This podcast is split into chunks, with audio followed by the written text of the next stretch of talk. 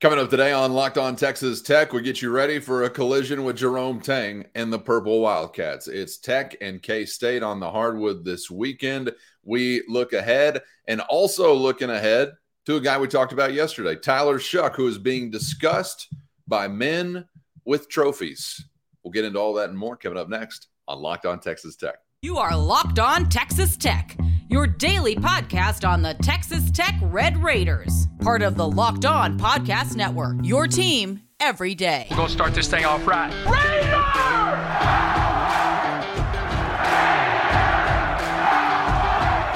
Raider! Everything runs through Lubbock. Great to be with you again on Locked On Texas Tech on the Locked On Podcast Network, where it's your team every day. He's the only Chris Level. I'm Casey Cowan, and today's episode brought to you by BetOnline. BetOnline's got you covered all season with more props, odds, and lines than ever before, so get there now with BetOnline, where the game starts. Chris, great to be back with you, man. Wrapping up another week. We've had a whole lot to discuss on multiple fronts, and we'll be there once again here today. We'll wrap it up Uh, with a bit of a football conversation, but obviously kicking her off here with basketball on the mind as Mark Adams and the Red Raiders still looking for their first Big twelve win, and they are back in quite this scenario. The Octagon of Doom going to be the scene coming up this weekend as Tech goes to take on K-State. And I've kind of had this feeling before, Chris, going into a couple of these conference games where you look at the opponent and you say, I don't know if there is a team in the league with more momentum than these guys right now, whoever that might be. And right now it kind of feels like Kansas State is that team. Yeah, you know, I, I think uh, Kansas State, to, to be honest with you, they're one of the best stories in college basketball uh, this year. Uh, Jerome Tang, Tang takes over for Bruce Weber. You know, Bruce Weber kind of hung on, hung on, hung on at Kansas State for a while, and you know, had tied for a Big twelve championship in fairly recent memory, but just it it it just wasn't turning the corner, and there was no uh, consistency that they could sustain. And, you know, I, I remember being in Kansas City last year, and Bruce Weber would be fired. I, I we may have even actually still been in Kansas City when they made the move, and and and Baylor was at the same hotel that we were, and Jerome Tang, who was Scott Drew's main assistant, w- was there and around, and we just kind of would all pass each other in the hallways and things like that. And like, I can't remember how many days afterward he would be named the head coach at Kansas State, and he was with Scott Drew for many, many years. And I, I was just surprised that I think I've said that to you that, that this was the job that he took, because this is a tough job, man. And and but but he's turned it, and it's mostly all new players. I think uh, Keyontae Johnson is one of the, you know, br- best stories in college basketball, and it still, I think, makes people a bit nervous. He was he was a player that ironically played for Al Pinkins uh, at, at Florida, who is now mm. on the Tech staff, and Keyontae was had the heart issue and kind of, you know, like, you know, fell out during a game, and it was scary. And uh, I think that he sat out for a full year Uh, before, and, and Florida was not going to clear him. They were just like, we, we can't, we're not doing this. But Kansas State, for whatever reason, figured out, did enough tests, and I think they have people with him all the time just in case something happens. But he's six six, two thirty, man, and he's he's a first-team All-Big twelve guy at this point right now. Um, he's averaging about eighteen a game, and so that that's a big reason why. You get the right guy, the, the coach, with a lot of energy, and you get the right player, and then look out. And then they have the best short player in all of college basketball, Markquis Nowell, who's about five foot eight, one sixty. But but that that cat is averaging eight assists a game. Eight. Are I we mean, sure that's not Deuce Vaughn in a basketball uniform by another name? Where do they come up with these great, small guys? It's a great comparison. That are killers, yeah. man. I mean, it's a great comparison. um, but I mean, yeah. I mean, Markquis Nowell, he's the one. I think he dropped thirty-six on Texas in Austin, crazy uh, a week or so ago. So yeah, just yeah, that point total for the team in general was eye popping, man. one sixteen. I've never heard of it. I mean, crazy. like, you, you, I may be dating myself, but you remember Loyola Marymount when you know Hank Gathers and, and Bo Kimball and that that Paul Westhead, and they just got up and down the floor, and they would try to score one sixty, but it was not. It was not. We're going to try to stop you. It was like how quickly can we get a shot up because we don't think you can keep up with our style and right. and all that. But, yeah, the the one sixteen uh, the other day. And, and against Texas, who's a pretty good defensive team. Right. I mean, and an old team and a long team and all that, just wild. Yeah, that's crazy. Since uh, Tang spent so much time in Waco with Scott Drew and the Baylor Bears, Are are should we expect anything similar to Baylor? What do you see that K-State's doing that is or isn't similar to where he came from? Yeah, well, it's it's a faster pace, because I think that's partly why Bruce Weber didn't didn't ultimately make it, is his style of play. So Jerome Tang and and what what Kansas State is doing now versus what Bruce Weber and Kansas State was doing last year is very, very different. Hmm. This is. You know, under Weber, this was a grinded out, uh, similar to kind of how Oklahoma plays now. We, we want to execute uh, in the half court. Uh, we're going to run a ton of different offenses. It's going to be a pain in the ass to try to guard, because my team's going to be able to know thirty to forty different sets and different movements and calls for different guys. I mean, it's just almost overwhelming how many. So at some point defensively, you would just try to keep it simple, because like, we can't learn all this stuff. We're not even going to try to guard specific plays. Let's just, let's just play zone, or let's just play whatever. And then defensively under Weber, they were, they grinded. I mean, they, they would make you execute the same way, and they slowed the game down. Um, and because I think that Weber felt, we're never going to get the athletes or the players that can get up and down the floor, and we can't win this way consistently. So let's let's be real technical and, and, and turn it into a rock fight and grind, and we can win games like this. And to some extent, he was kind of right, but mostly wrong. Okay, so then Tang comes in, and it's guard-oriented. It's up and down. And he got they got a bit lucky by getting a guy like Keyontae Johnson to transfer in. Uh, and they took a bit of a chance uh, because of his his health issues. And, you know, this is something that Texas Tech looked at too, because of, you know, Coach Pinkins' relationship with uh, with Johnson. And it just – I don't I don't know medically if it just was ever going to get signed off on. But But point being, they really get up and down the floor. This is a pace team now. This is a team that will – really kind of try to outscore you a bit. And they're very athletic. They're very deep. Most of this team, K C, is brand new. I mean, there's not a lot of holdovers at all. Markquis Nowell is one. And I think I think that's it's just fascinating looking at – I keep doing this, but like your your team last year and how it was built, it seems like that's kind of the formula. If you have a few key holdovers that can provide the culture for your team, like Nowell is doing for – for Kansas State, and just kind of, hey, here's how it is here. And then you sprinkle in a bunch of new pieces and hit on most of them, because Kansas State, they didn't, they weren't the top of the food chain when it came to, uh, you know, picking off the transfer portal. I mean, we're talking Hofstra, uh, Stony Brook, Virginia Tech. I mean, there's a, I mean, they're, they're, they're, but, but they all know their role. They're all athletic. They're all long, and they're all playing a style that it's a lot of fun, and it's working.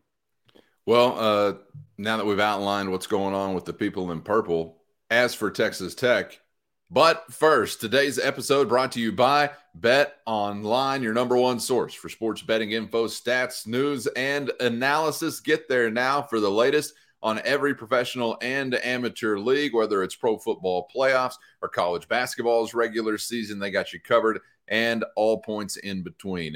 And if you like sports podcasts, you're going to find even more of those at BetOnline as well. Always the fastest and easiest way to keep up with your teams, your events on game day. It is your H Q for live betting stats and scores, now with more props, odds, and lines than ever before. So head to the website today or use your mobile device to learn more with BetOnline, where the game starts. Now that we've outlined what's going on with the people in purple, as for Texas Tech, how do you see that matching up with the Red Raiders? Is there anything to take advantage of? Is it better for Texas Tech to to face a team that wants to get up and down maybe a little bit quicker tempo, or the opposite of that? What do you see there? Yeah, I, I think you kind of, in a way, because you're not great on defense yet or or this year, you know, like you were last year, I think you you kind of get baited into this style, and it's not one that against some of these teams that you're going to to win at. Yeah. Um, you know, and I, I, that would be my concern against Kansas State is that, okay, we'll, we'll, we'll get in it. We'll run up and down the floor with you. I mean, you can do this. I just don't know if you're as good at it as they are. Uh, and so much of, of, I think other teams' success these days is just their guards, or they have a guard that is just better than anybody you have. And so with that, it, it puts you in a bind because this, their guard either hits shots at key times, sets guys up, or doesn't turn it over, or, you know, I mean, they they they, they make it flow. They Q B the thing. You know, Keontae George and then Flagler and Cryer, you know, Mike Miles at T C U, um, you know, just, uh, you know, DeJuan Harris for, for Kansas.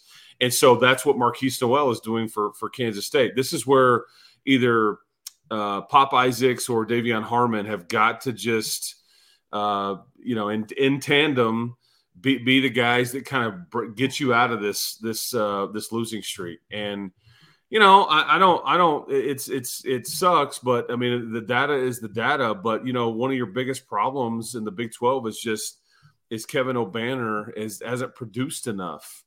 Um, he's your oldest guy. I mean, I, I think I've said this before, Casey, but, and I'll update it now, but he, he's a three point shooter, and that's a weapon, right? I mean, he's going to, if he gets a look, he's going to launch him, and he, he's got to hit those.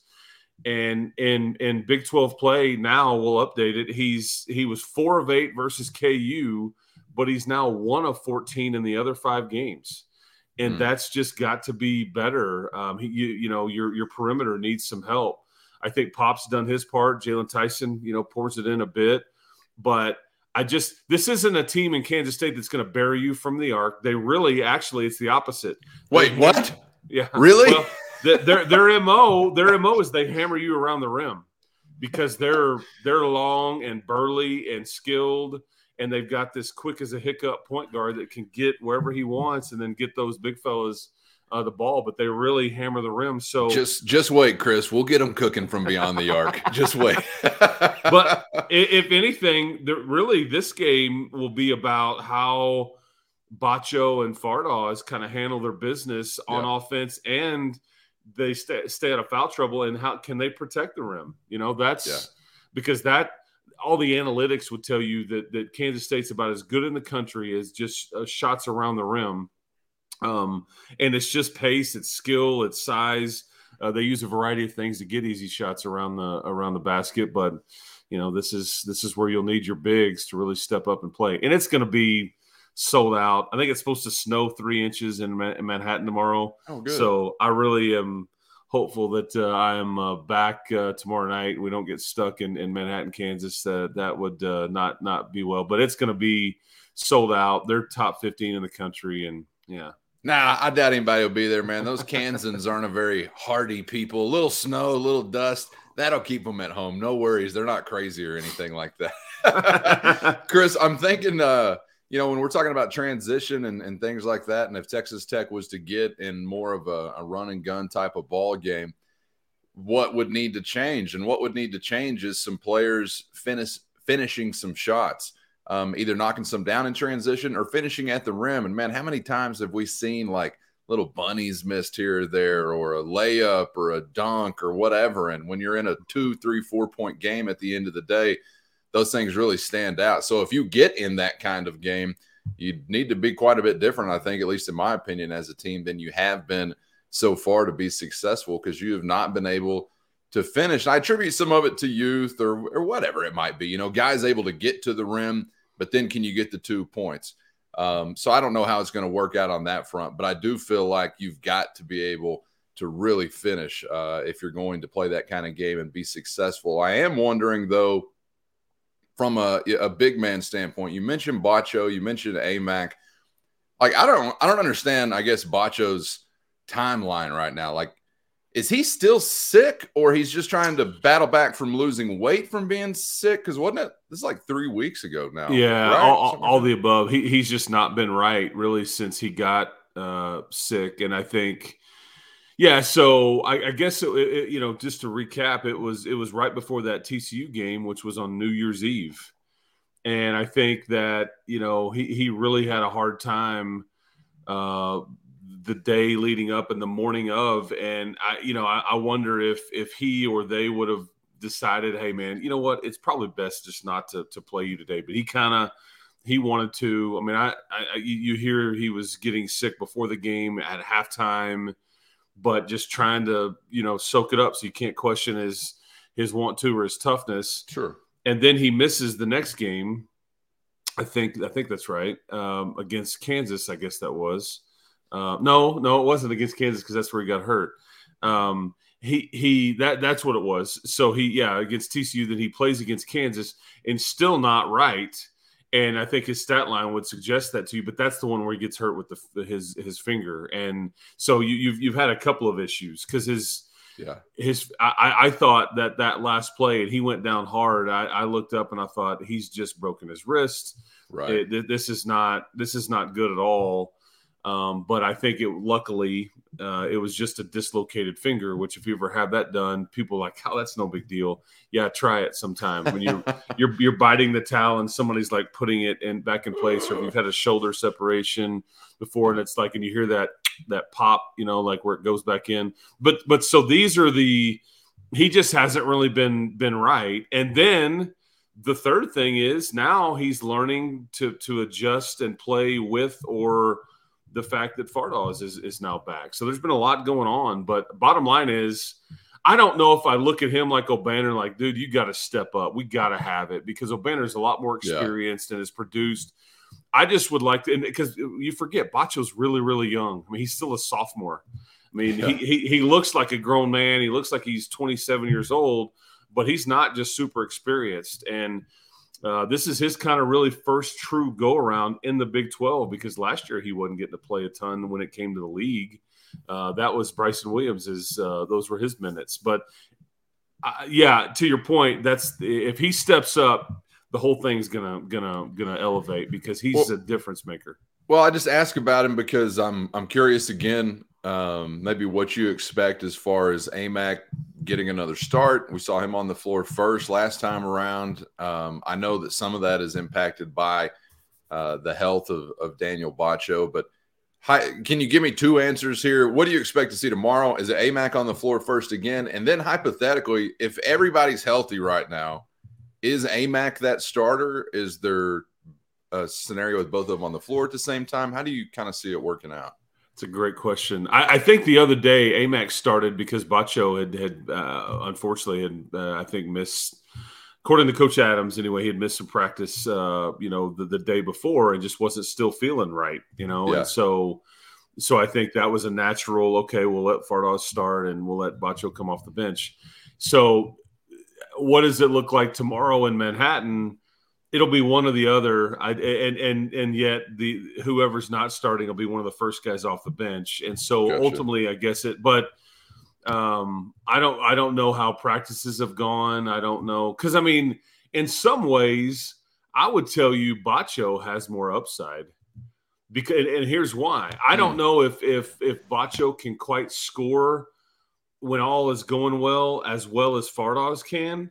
But I don't think there's any doubt who the better defensive player is.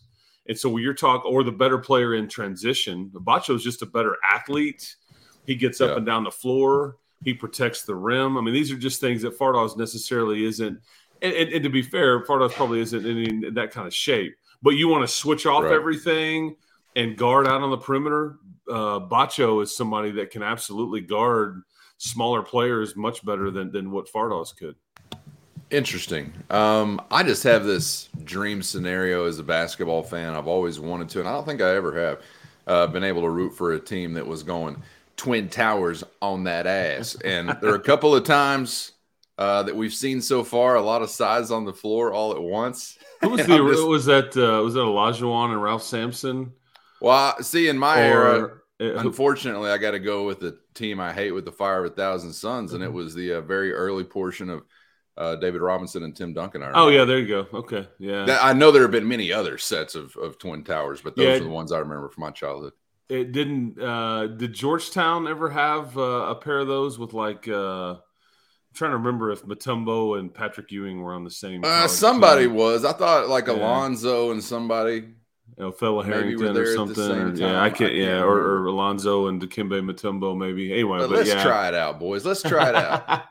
Well, And and the thing is, if if you do that, you know, if if I'm the opposition, I go, I go, hey boys, okay, this is gonna be a, a problem at some level. May not get a rebound, but you know what?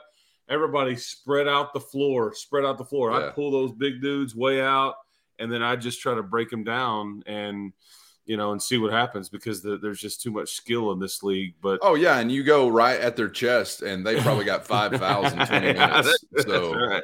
yeah, that's it'd right. be an interesting uh, kind of chess match to see work against Oklahoma. That that style, that's where you could really do it. I mean, and, and I think against West Virginia, who you have coming up mid next week in, in Lubbock, that that is gonna work, or, or you can do some of that against those kinds of teams, because they would love to grind and push and shove and do all these different things. I just think against an up-tempo skill team, like trying to do it against Baylor or T C U, not good, you know, and probably yeah, against Kansas yeah. State as well. Uh, Kansas is another. So, you know, th- there's some use for that.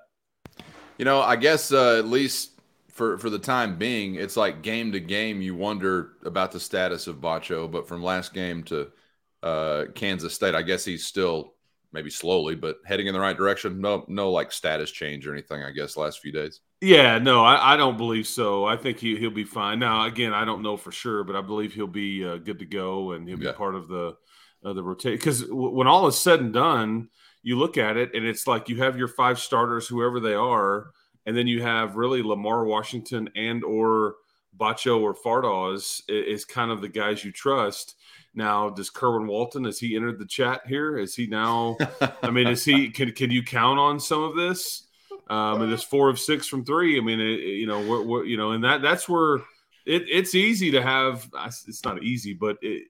To have one of these flash in the pan games, the hardest part is, it's like, can you do this, you know, consistently? And I think that's now the next challenge. You know, I remember saying this to you about Lamar Washington about a game back in uh, November, December yeah. when he got to the free throw line like fourteen times and he scored double digits. And we hadn't really seen one like that since. We saw a game from like DeMorion Williams, who had a, he kind of lit it up and everything. And then we hadn't seen one since. So that's the hard part. Well, and as I said at that time, uh, you don't even have to go for seventeen. Uh, give us six or seven and some solid minutes, and I think you'll be doing uh, a fine job for what you're asked to do as a reserve. The rotation, I'm like just boggled by. Not that I have like better ideas, but I'm more so just uh, I, I'm confounded that we're sitting here almost toward the end of January, and it just still seems so kind of scattered, like who's trusted from game to game among those reserves. It was really, really light lifting last time out, aside from Kerwin Walton.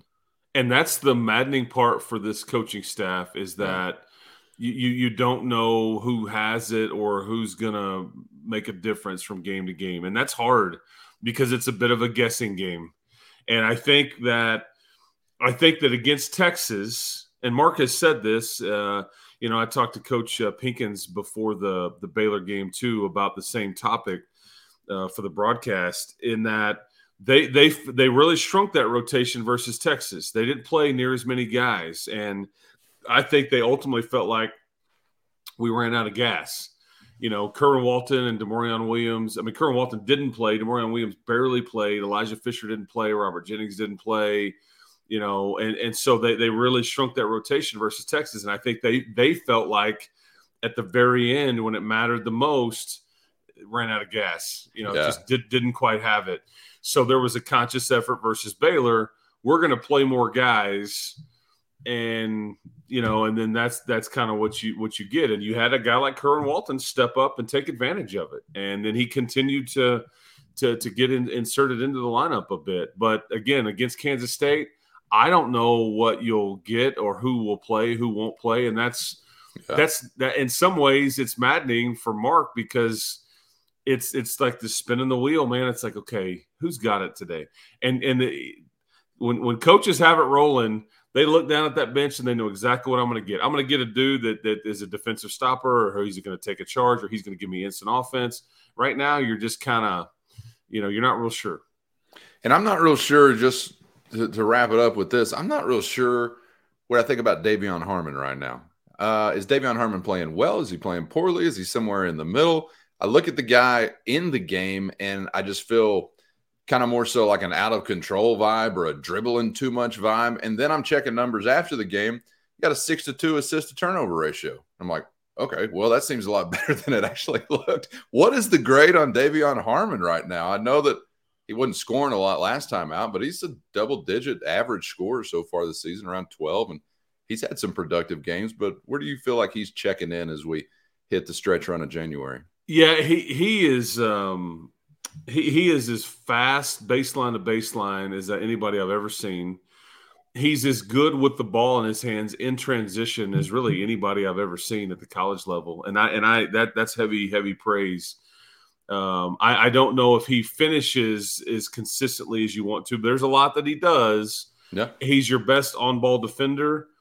Um, I, I think if you're looking to, like, you know, pick at what De'Vion's doing in that, okay, D- does does he does he facilitate as much as he needs to, or does he settle for a wild shot at times? That that may be fair. I've heard the the staff kind of talk with him about some of those things. And then ultimately, if, if college basketball teams aren't winning games, it's what we talked about. We'll skip to the very beginning of the show. Ultimately, you, you point at guard play, because guard play is it's like the Q B, man.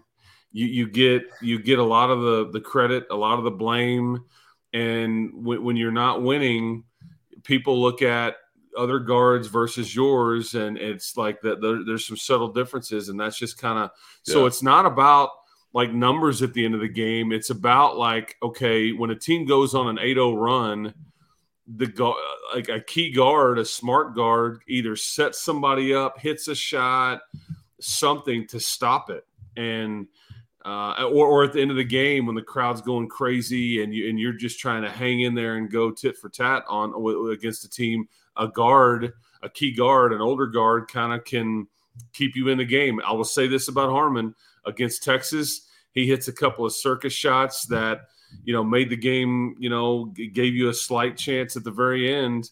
Uh, but, you know, there, there's been times, too, where it's just like against Kansas where De'Vion just didn't play very well. That's just – it's what happens against uh, good teams. But, yeah, it, it would be nice to have um, more, you know, playmaking. And, and, and with that comes not just offense, but just setting guys up, man, yeah. giving guys easy looks.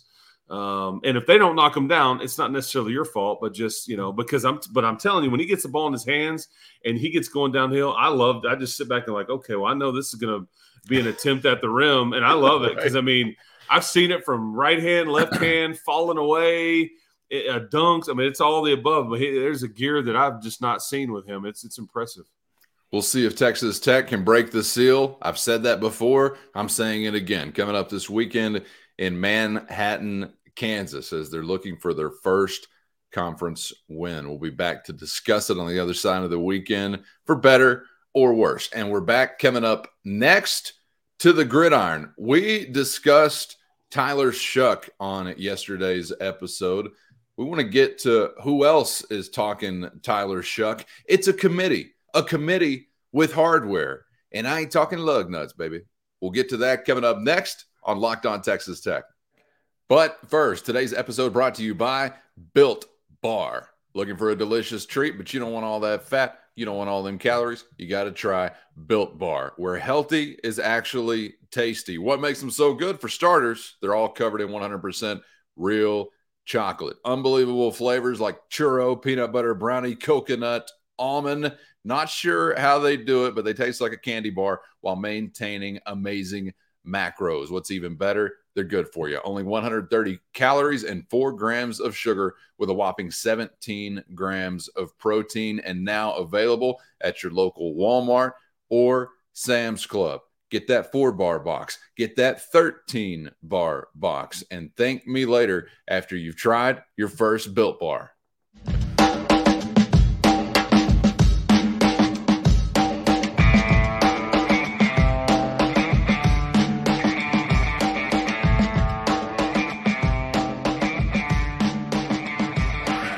Thanks for making Locked On Texas Tech a part of your day whenever, wherever, however you're dialing us up. We appreciate it out here west of the one hundredth meridian, where it's really going down.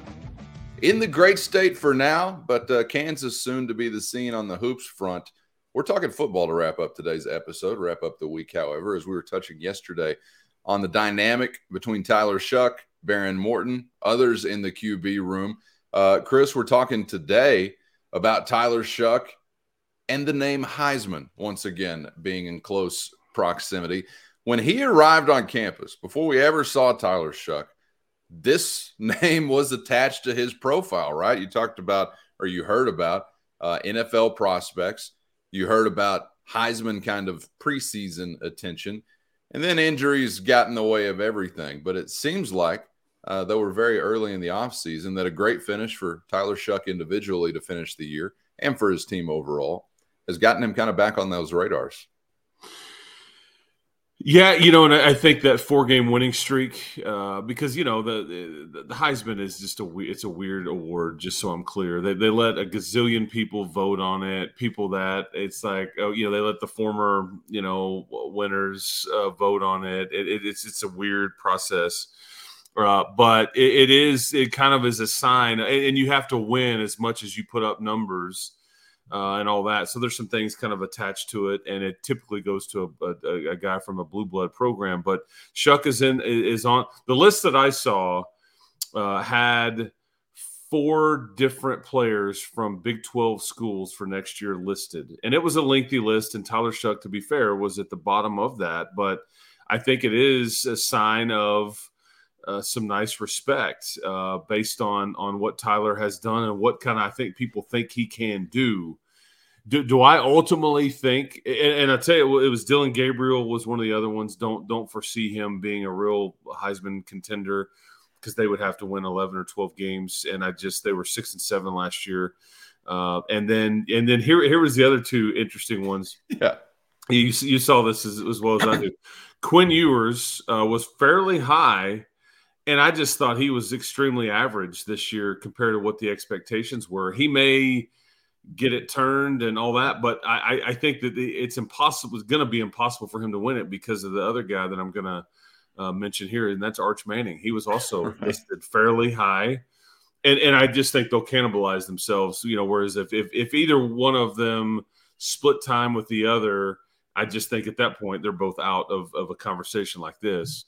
Uh, because you need to play the bulk of your games and, and be the reason why uh, your team is winning. But but that that was it. It's, unless I missed something on the list that I saw, those are the only Big twelve players listed at all, and Shough was one of the fourth ones. And, you know, I think that Shough and Dillon Gabriel, two of the top returning quarterbacks uh, in the conference, and, and that's why I say I just don't know how many teams have a legit backup or a legit co-starter uh, like Baron Morton. Uh, and, and that would affect – Tyler in a conversation like this too, because if Baron sees any meaningful time next year, that that takes Shough out of a conversation like this as well. But um, Sh- Tyler Shough is going to get a chance to play if he's healthy and and can can prove that he can stay somewhat durable and all these things.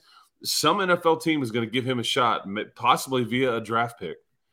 Mm, interesting. Yeah. yeah, I mean, I, I think he's that kind of player.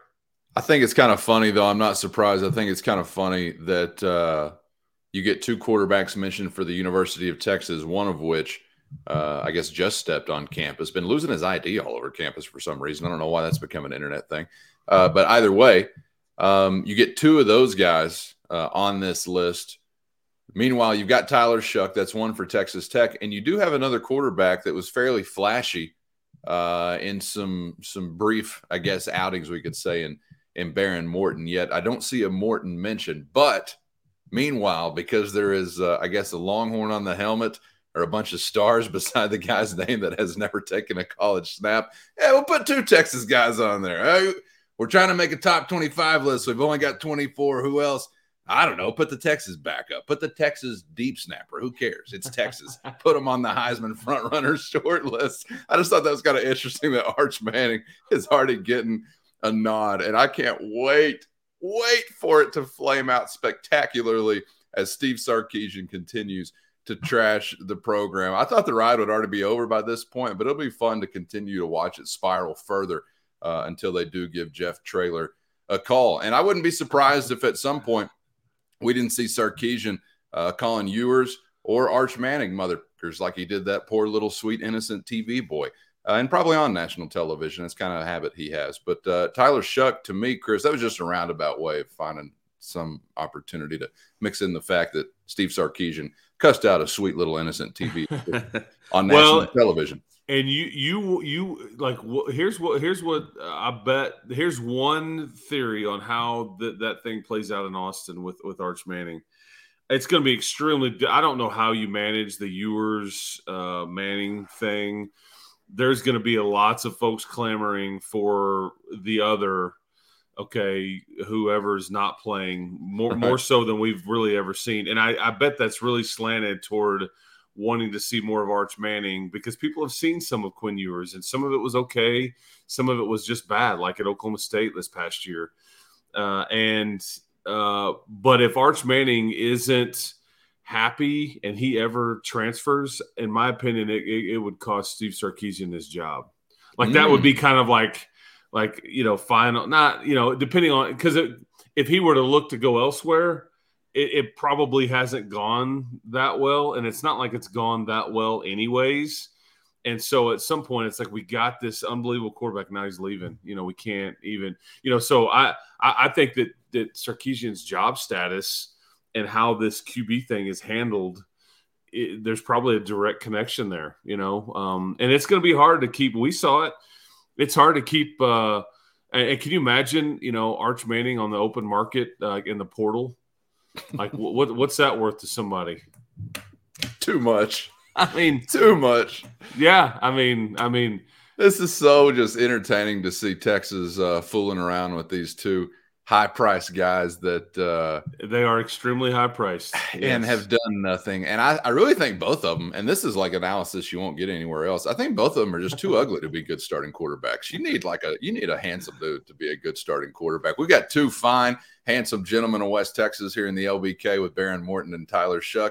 And look at these two goobers fresh off the turnip truck we got down there in Austin. I, I mean, Arch Manning has got too much Case McCoy going on with him. I feel like it just something ain't right with these boys' faces. I don't know exactly if they live near a power plant or what was happening uh, early on, but that's just my take, and maybe some others will disagree with that take. I don't know. Check out Locked on Longhorns, see if they're breaking down any facial symmetry or anything like that as it pertains to their chances of winning football games this year. Tyler Shough on a Heisman list, I don't know. Frankly, don't really care. The Heisman Trophy is a total non-event Uh, to this college football fan. But Chris, when we came into knowing Tyler Shough, as I already mentioned, you heard a lot of these things. And I got to say, it's been a long time coming to actually see some of that uh, come to fruition as far as the hype.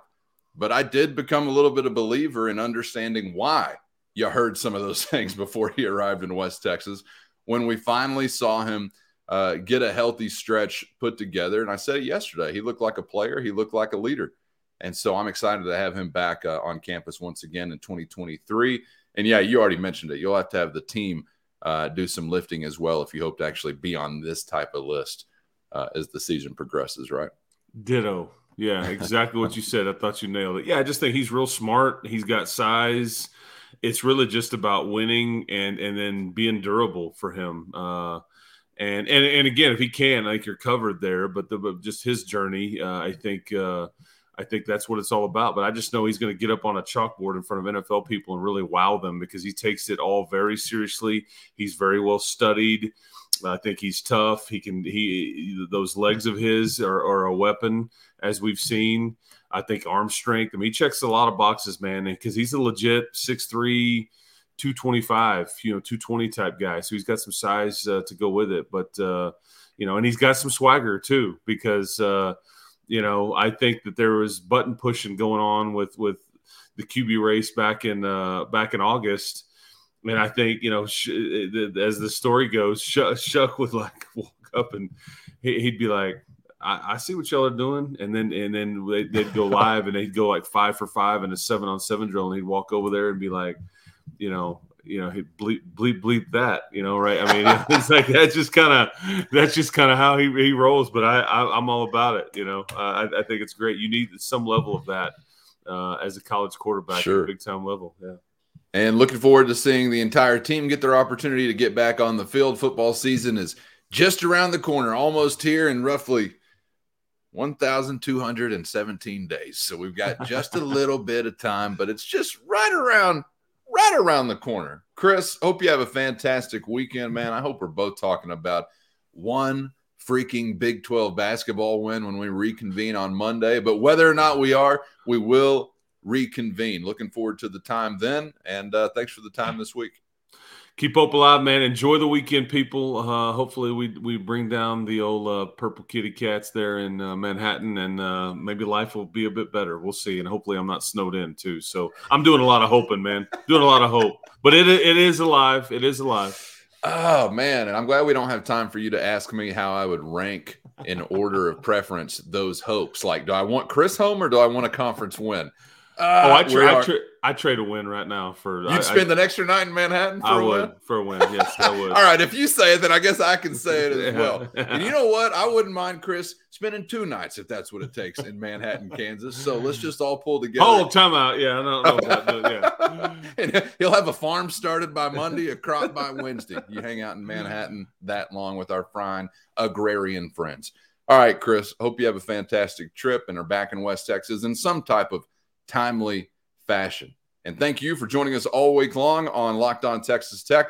Catch up on anything you might have missed on YouTube or anywhere you get podcasts, and make sure you're subscribed on YouTube so you never miss an episode. Thanks for making us your first listen, and make Locked On College Basketball your second listen, your one-stop shop for college hoops, right here on the Locked On Podcast Network. That's Locked On College Basketball, available on YouTube or anywhere you get podcasts. For Chris Level, I'm K C Callen. We'll see you on the other side on Locked On Texas Tech.